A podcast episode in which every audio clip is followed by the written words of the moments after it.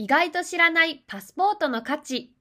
海外へ行くときに必要なパスポート。パスポートは国ごとに価値が異なるということを知っていましたか？今回は海外へ行くためのチケットともいえるパスポートについて見ていきましょう。この動画を見れば、どの国のパスポートの価値が高いのかわかりますよ。また、日本のパスポートの優秀さに驚くかもしれません。ぜひ最後まで見ていってくださいね。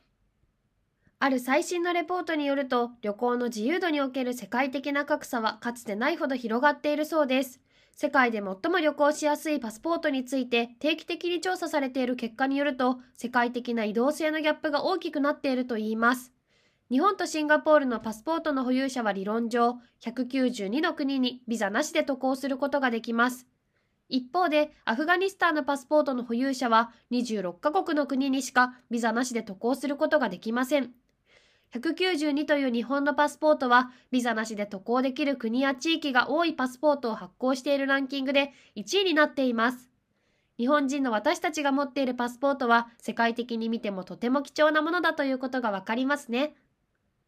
他にも渡航できる国や地域が多い国として、ドイツや韓国、フィンランド、イタリア、ルクセンブルクなどが挙げられます。これらの国は日本と同様に180以上の都市へビザなしでアクセスできるので保有すべきパスポートと言えます。また反対に保有すべきでないパスポートとしてはイラク、シリア、パキスタン、北朝鮮といった国々です。これらの国のパスポートは40都市しかビザなしでの渡航が許されていません。パスポートが発行される国によってビザなしで渡航できる数が大きく変わってくることが分かりましたね。では、パスポートの発行価格は変わってくるのでしょうか？パスポートの発行価格も国によって大きく変わります。一番発行価格が高い国はシリアです。その値段は日本円にして約8万8000円。次に高いのはマラウイの1万3000円です。シリアのパスポートは特に値段が高いですね。ちなみに日本のパスポートは5年間有効のものは1万1000円。10年間有効のものは1万6000円となっています。